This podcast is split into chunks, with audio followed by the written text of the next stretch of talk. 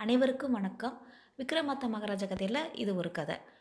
உஜ்ஜயினி நகரத்தில் சோமவர்ம அப்படிங்கிற ஒரு தச்சன் வாழ்ந்துட்டு இருந்தான். அவன் வந்து ரொம்ப அழகாக பதுமையெல்லாம் வடிவமைப்பான். இதை பார்த்த விக்ரமாத்த மகாராஜா அவன் திறமை மேலே ரொம்ப மதிப்பு வச்சுருந்தாரு. அவங்கக்கிட்ட நல்லா பழக ஆரம்பித்தார் கொஞ்ச நாள்லேயே ரொம்ப நெருக்கமான நண்பராக ஆயிட்டாரு. விக்ரமாத்த மகாராஜா தனக்கு தெரிந்த கலையெல்லாம் அவனுக்கு சொல்லியும் கொடுத்தாரு. அதில் அவர் ஒரு முனிவர்கிட்ட கற்றுக்கிட்ட கூடு விட்டு கூடு பயிர அப்படிங்கிற கலையை அவனுக்கு சொல்லி கொடுத்தாரு. இதை கத்தவுடனே சோமவர்மனுக்கு ஒரு ஆசை வந்துருச்சு. நம்ம அரசனாக மாறி இந்த அரச சுகத்தை எல்லாத்தையும் அனுபவிக்கணும் அப்படிங்கிற ஆசை தான் அது.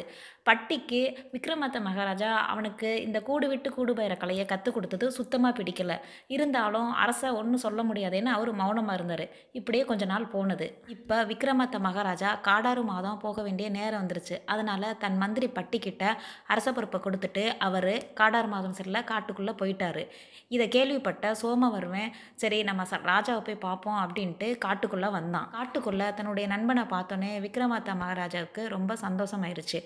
ரெண்டு பேரும் கொஞ்ச நேரம் பேசினாங்க. அப்படியே கலப்பானதுனால ஒரு மரத்துக்கடியில் சோமவர்மை மடியில் தலையை வச்சு விக்ரமாத்த ராஜா படுத்திருந்தார். விக்ரமாத்து மகாராஜா படுத்துட்டு இருக்கும்போது அந்த மரத்துக்கு மேலேருந்து ஒரு கிளி கீழே விழுந்து இறந்து போச்சு. அது ஆண் கிளி. அதை பார்த்த பெண் கிளி ரொம்ப சோகமாகி கத்த ஆரம்பிச்சிருச்சு. விக்ரமாத்த மகாராஜாவுக்கு இந்த பறவைகளோட ஒளி இதெல்லாம் தெரியும். அதனால் அவர் வந்துட்டு என்ன பண்ணார்? தன்னுடைய உடம்புல இருந்த உயிரை அந்த ஆண் கிளிக்கு கொடுத்து உயிர் வர வச்சு பெண் கிளி கூட பே பேசிக்கிட்டு இருந்தார். இதை பார்த்த சோமவர்மனுக்கு வந்து சந்தேகம் வந்துருச்சு. அப்போ அவன் விக்ரமாத்த மகாராஜா உடம்ப தொட்டு பார்த்தான். அவன் நினச்ச மாதிரியே விக்ரமாத்த மகாராஜா உடம்புல உயிர் இல்லை.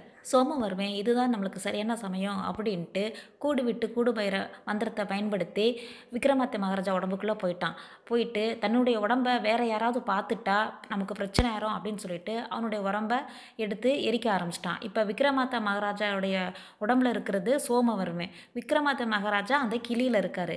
இதனால அவன் என்ன பண்ணான் நேராக உஜ்ஜயினிக்கு போனான். உஜ்ஜயினியோட எல்லையை அடைஞ்சவனே அங்கே இருக்க வாயில்காவர்கிட்ட பட்டிக்கிட்ட போய் சொல்லு மகாராஜா வந்திருக்கேன். என்னை வரவேற்க மேலதாளத்தோட ஆட்களை ஏற்பாடு பண்ணிட்டு வர சொல்லு அப்படின்னு சொல்லி செய்தி அனுப்பினான். காவலன் பட்டிக்கிட்ட விஷயத்த சொன்னோடனே பட்டிக்கு சந்தேகம் வந்துருச்சு. எந்த ஒரு காரணமாக இருந்தாலும் விக்ரமத்த மகாராஜா காடாறு மாதம் முடியாமல் நாடு திரும்ப மாட்டாரே இதில் ஏதோ ஒரு சூழ்ச்சி இருக்குது அப்படின்னு பட்டி நினச்சாரு. சரி சோமவர்மே வீட்டில் இருக்கானா அப்படின்னு ஒரு ஆள் மூலம் பார்த்துட்டு வர சொன்னார். அந்த ஆள் பார்த்துட்டு வந்து சோமவர்மே வீட்டில் இல்லைன்னு சொன்னோடனே பட்டிக்கு சந்தேகம் உறுதியானது. டி இந்த சூழ்ச்சியை நம்ம மெதுவாக தான் கையாளணும் அவசரப்படக்கூடாது அப்படின்னு மனசில் நினச்சிக்கிட்டு அந்த போலி விக்ரமத்த மகாராஜாவை வரவேற்கிறதுக்காக பல்லாக்கு பரிவாரங்களோட மேல தாளத்தோட உஜ்ஜயினி நகர எல்லையை அடைஞ்சு அவரை வரவேற்று ஊருக்குள்ளே கூட்டிகிட்டு வந்தான். விக்ரமத்த மகாராஜா உருவில் இருக்க சோமவர்மே அரசவைக்கு வந்தவுடனே பட்டி என்ன சொன்னானா இன்றைக்கி நம்ம தலைமை கவிஞர் இயற்றிய ஒரு பாடல் அரங்கேற இருக்கிறது நம்ம அரசவையில். இதுக்கு கருத்து சொல்ல பல பண்டிதர்கள் பல ஊர்லேருந்து வந்திருக்காங்க. நீங்களும் வந்து உங்கள் கருத்தை சொல்லுங்கள் மகாராஜா அப்படின்னு சொன்னான். இதை கேட்டவுடனே அந்த சோமவர்மே எனக்கு ரொம்ப களைப்பாக இருக்கனால இந்த மாதிரி விஷயங்களெல்லாம் நீ கவனிச்சுக்கோ நான் அந்த புறம் போகிறேன் அப்படின்னு சொன்னான். உடனே பட்டி தாராளமாக போங்க மகாராஜா நீங்கள் வந்திருக்கிறத ஆட்கள் மூலமாக நான் அந்த புறத்துக்கு செய்தி சொல்கிறேன் நீங்கள் இழைப்பாருங்க மகாராஜா அப்படின்னு சொல்லிட்டு பட்டி எந்திரிச்சு அங்கே இருக்கிற ஒரு வேலைக்கார பெண்ணை கூப்பிட்டு அவன் காதில் ஒன்று சொன்னார். அவர் என்ன சொன்னார்னா அந்த புறத்தில் இருக்கிற பெண்கள் எல்லாரும் மன்னர் நலமாக இருக்கணும் அப்படின்னு சொல்லிட்டு ஒரு வருட காலம் நோன்பு இருக்காங்க. அதனால அந்த பெண்கள் யாரும் அரசர் முகத்தை பார்க்க மாட்டாங்க.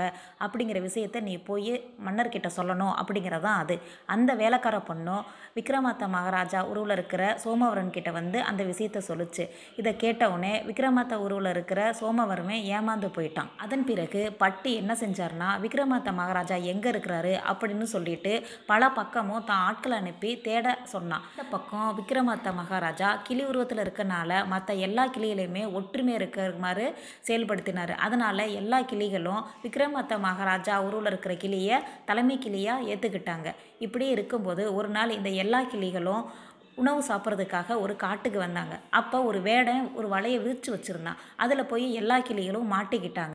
இப்போ இந்த கிளிகள்லாம் ரொம்ப அழ ஆரம்பிச்சிச்சுங்க. மொத்தம் நூறு கிளிக. ஐயோ இதுலேருந்து நம்ம வெளியே வரவே முடியாதா? நம்ம அவ்வளோதானா நம்ம வேடன் கையில் சிக்கி சாக வேண்டியது தானா அப்படின்னு ரொம்ப அழுக ஆரம்பிச்சிருச்சுங்க. அப்புறம் அந்த தலைமை கிளிக்கிட்ட போய் அதாவது விக்ரமத்த மகாராஜா கிட்ட போய் நீங்கள் தான் எங்களை காப்பாற்றணும் அப்படின்னு சொன்னோடனே விக்ரமத்த மகாராஜா அதாவது அந்த கிளி விக்ரமத்த மகாராஜா ஊரில் இருக்க கிளி ஒரு யோசனை சொல்லுச்சு. கவலைப்படாதீங்க. நம்ம மொத்தம் நூறு கிளிகள் இருக்கோம். வேடன் வந்து வலையை பிரிக்கும் போது நம்ம இறந்து போன மாதிரி இருக்கணும். அவன் ஒன்றனா எடுத்து கீழே போடுவான்.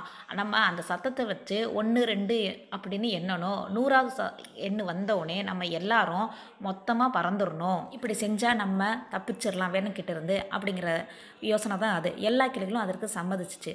அதே மாதிரி வேடன் வந்து பார்த்தபோது எல்லா கிளிகளும் செத்த மாதிரி இருந்துச்சு. அவனும் ஒன்றன்னா எடுத்து போட்டான். அது மாதிரி கிளிகளும் ஒருத்தருக்கு ஒருத்தர் ஒன்று ரெண்டு அப்படின்னு எண்ண ஆரம்பிச்சிச்சுங்க.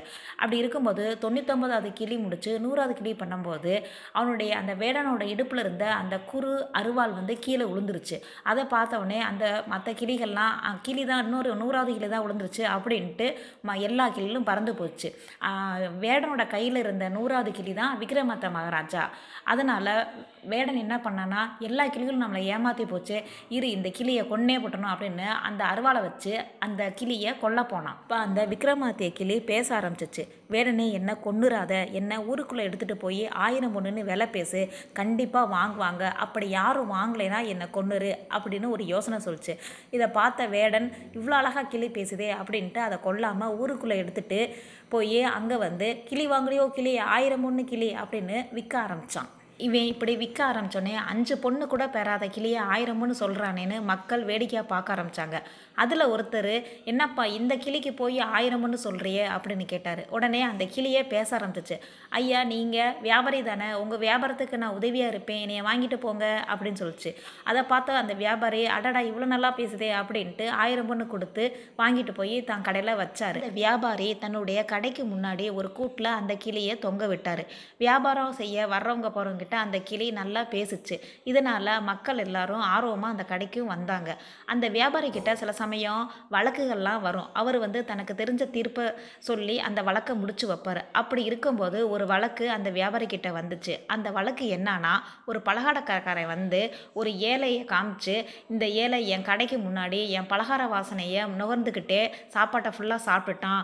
அந்த மாதிரி அவன் நுகர்ந்ததுக்கு எனக்கு பணம் தரணும் அப்படிங்கிற வழக்கு தான் அது. இதை கேள்விப்பட்ட அந்த வியாபாரி இதுக்கு என்னடா தீர்ப்பு சொல்கிறது அப்படின்ட்டு குழம்பி போனார். அப்போ அந்த விக்ரம அந்த கிளி என்ன சொல்லுச்சுன்னா இந்த பலகார தீர்ப்பு சொன்னிய நுகர்ந்துக்கிட்டே சாப்பிட்டான்ல அதுக்கு எவ்வளோ காசு வேணும்? அப்படின்னு கேட்டுச்சு. பலகாரக்காரைக்காரன் எனக்கு அஞ்சு பொண்ணு வேணும் அப்படின்னு சொன்னான். அஞ்சு பொண்ணு வேணுமா? சரி அப்படின்ட்டு அஞ்சு பொண்ணை அந்த நுகர்ந்துட்டே சாப்பிட்டான்ல அவங்கிட்ட வாங்கிட்டு அந்த வா காசை வந்து அந்த பலகாரக்காரனோட மூக்கில் தேய்ச்சி விட்டுச்சு. இப்படி தேய்ச்சது ஆமாம் இந்த வாசனை தான் உனக்குரிய காசு. அவன் பலகார வாசனை எடுத்துக்கிட்டான். நீ இந்த பணத்தோட வாசனையை எடுத்துக்கோ அப்படின்னு சொல்லி இந்த வழக்கை முடிச்சு வச்சிருச்சு. இதை கேட்டோடனே அங்கிருந்தவங்களுக்கெல்லாம் ஒரு சந்தோஷமாகவும் இருந்துச்சு. இந்த விஷயம் அப்படியே பட்டியோட காதலையும் போய் சேர்ந்துச்சு. ஒரு கிளி பல வழக்குக்கு தீர்ப்பு சொல்லுதா அப்படிங்கிற விஷயத்தை கேள்விப்பட்டு பட்டி அந்த கடைக்கு வந்தார். பட்டி அந்த கடைக்காரர்கிட்ட இந்த அதிசய கிளியை நான் பத்தாயிரம் பொண்ணு கொடுத்து வாங்கிக்கலான் இருக்கேன் நீங்கள் எனக்கு தர்றீங்களா? அப்படின்னு அந்த வியாபாரிக்கிட்ட கேட்டார். வியாபாரியும் சரி இந்தாங்க அப்படின்னு சொல்லிட்டு பத்தாயிரம் பொண்ணை வாங்கிட்டு அந்த கிளியை பட்டிக்கிட்ட கொடுத்துட்டாரு. விக்ரமத்த மகாராஜா கிளி உருவில் இருக்கிறாரு அப்படிங்கிறது பட்டிக்கு தெரிஞ்சிருச்சு. உடனே பட்டி என்ன பண்ணார்னா அந்த கிளி கூண்டை ஒரு யாருக்கும் தெரியாமல் ஒரு இடத்துல மறைச்சு வச்சுக்கிட்டாரு. அவர் இனி அடுத்து செயலில் இறங்கணும் அப்படின்னு முடிவு பண்ணார். அவர் என்ன செஞ்சார்னா நேராக சோமவரவன்கிட்ட போய் நாளையோட நம்ம மகாராணிங்க விரதத்தை முடிக்கிறாங்க. அதுக்கு நம்ம ஒரு பெரிய விழா ஏற்பாடு செய்யணும். அந்த விழாவில் நீங்கள் கலந்துக்கணும். அப்படின்னு பல சொன்னாரு. சோமவர்மனும் நடந்துச்சு. சரி நான் கண்டிப்பாக கலந்துக்கிறேன் அப்படின்னு ஒரு சொன்னான். கடாச்சண்டையை ஏற்பாடு பண்ணியிருந்தாரு. நல்லா கொழு கொழுன்னு இருக்கிற கிடைய ராணி சார்புலையும் நோஞ்சா மாதிரி இருக்கிற கிடைய ராஜா சார்புலையும் அரு அப்படின்னு சொல்லி அறிவித்து அந்த சண்டையை ஏற்பாடு பண்ணார். கொஞ்ச நேரத்திலேயே அந்த கொள்ளு கொள்ளுன்னு இருந்த கடை நோஞ்சானா இருக்கிற அந்த ராஜா சரப்பில் இருக்கிற கடாயை மயக்கம் போட வச்சிருச்சு. உடனே சோமவரனுக்கு கோவம் வந்துருச்சு. கூடு விட்டு கூடு பயிற மந்திரத்தை பயன்படுத்தி அந்த நோஞ்சான் கடைக்குள்ளே போய் அந்த கொள்ளு கொள்ளுன்னு இருக்கிற கடை கூட நல்லா சண்டை போட ஆரம்பித்தான் இப்போ விக்ரமாத்த மகாராஜா உடலில் சோமவர்மை இல்லை அப்படிங்கிறத பட்டி தெரிஞ்சுக்கிட்டாரு. உடனே அந்த கிளியை எடுத்துகிட்டு வந்து பக்கத்தில் வச்சோடனே கிளி உருவில் இருந்த விக்ரமாத்த மகாராஜா கூடு விட்டு கூடு பயிற மந்திரத்தை உபயோகித்து அந்த உண்மையான விக்ரமத்த மகாராஜா உடம்புக்குள்ளே விக்ரமத்த மகாராஜாவே வந்துட்டார். உடனே கொஞ்சம் கூட நேரத்தை வீணாக்காமல் அந்த நோஞ்சாங்கடாயை கொண்டு வந்து ஒரே வெட்டா வெட்டி சோமவெருமை கதையை முடிச்சிட்டாரு. இப்போ எல்லா பிரச்சனையும் தீர்ந்துருச்சு. பட்டி கொஞ்சம் கூட அவசரப்படாமல் கரெக்ட் கரெக்டாக எந்த விஷயத்தை எப்போ செய்யணும் அப்படிங்கிறத அதனால ரொம்ப தான் அறிவுபூர்வமாக விக்ரமாதித்த செஞ்சு இந்த பிரச்சனையை எந்த அளவுக்கு பேரும் புகழும் இருக்கோ அதே அளவுக்கு அவரோட மந்திரியான பட்டிக்கும் அந்த பேரும் புகழும் இருந்துச்சு. பொதுவாக நம்மளுக்கு ஒரு பிரச்சனை வரும்போது கொஞ்சம் அவசரப்படாமல் நிதானம் இருந்தாலே நம்ம ஓரளவு அந்த பிரச்சனையை ஹேண்டில் பண்ணிடலாம் அப்படிங்கிறத இந்த கதை மூலமாக நம்ம ஓரளவு தெரிஞ்சுக்கலாம்.